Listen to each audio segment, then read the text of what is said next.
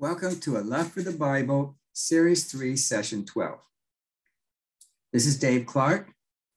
During Series 3, Session 11, I shared six recommendations for starting a daily Bible reading habit in 2022. It was my desire that they may assist in making this goal come, become a reality for you in a meaningful way. Today, I will be sharing an example how regularly reading the Bible all the way through has aided me in developing an understanding even of difficult to read parts of the Bible. In particular, a section from the Bible that I have often found hard to read is the book of Revelation. Well, all the symbolism at, I at first would just skim over because it just seemed beyond me.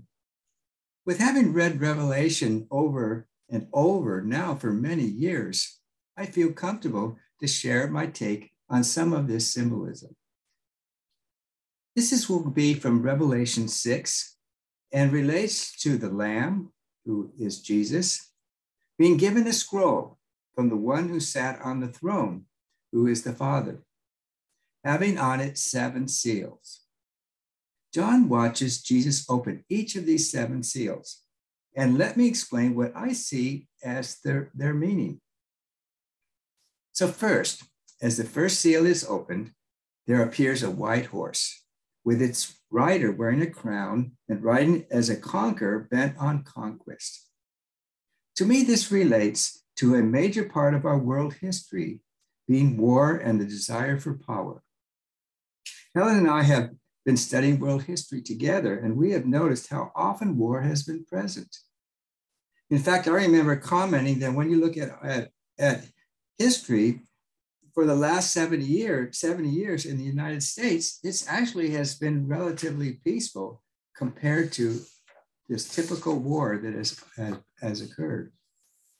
Now while this now let's go to the second seal.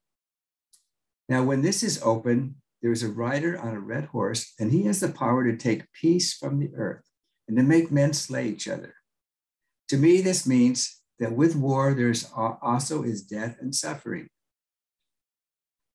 Now, when the third seal is opened, there was a rider on a black horse holding a pair of scales in his hand. I think this relates to the principle that God is just and fair. Now, when the Lamb opened the fourth seal, there was a pale horse with a rider named Death and Hades following close behind him. They were given power over a fourth of the earth to kill by sword, famine, and plague for judgment on our earth. Now, when Jesus opened the fifth seal, John saw under the altar the souls of many who had been slain because of the word of God and the testimony they had maintained.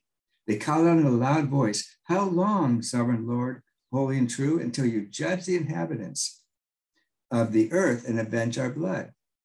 I think this is further explanation for the need for justice to be fair to those who have been treated unfairly.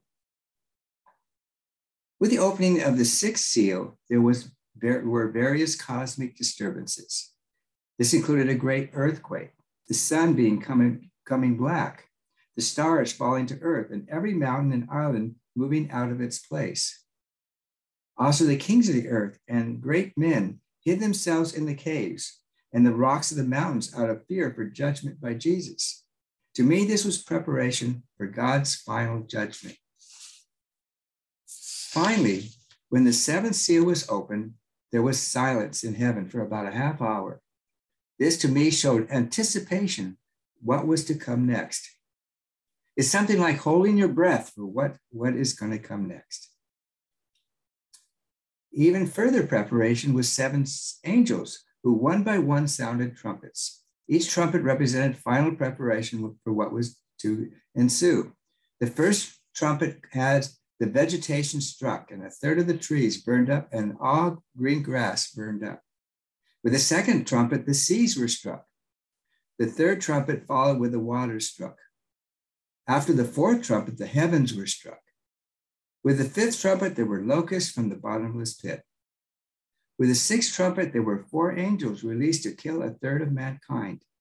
And finally, with the seventh trumpet was sounded, there were loud voices in heaven saying, the kingdoms of this world have become the kingdoms of our Lord and of his Christ, and his and he shall reign forever and ever.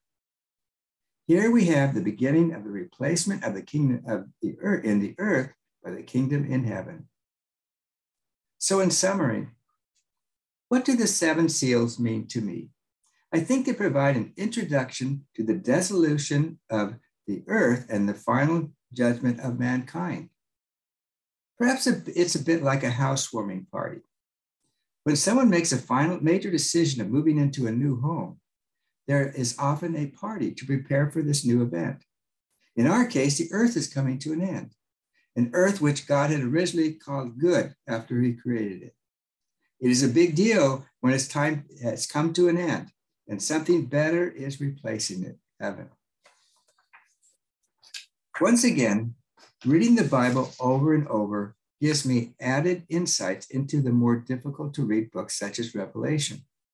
Now, when I read Revelation, I don't feel the need to skip over the symbolic areas, but can take my time reflecting on them to gain still important meanings. Having a habit of rereading the Bible in its entirety should have a similar result for you as well. Thank you to our listeners for joining me for Series 3, Session 12 of A Love for the Bible. Series 3, Session 13 will air beginning Tuesday, January 18th at 8 a.m.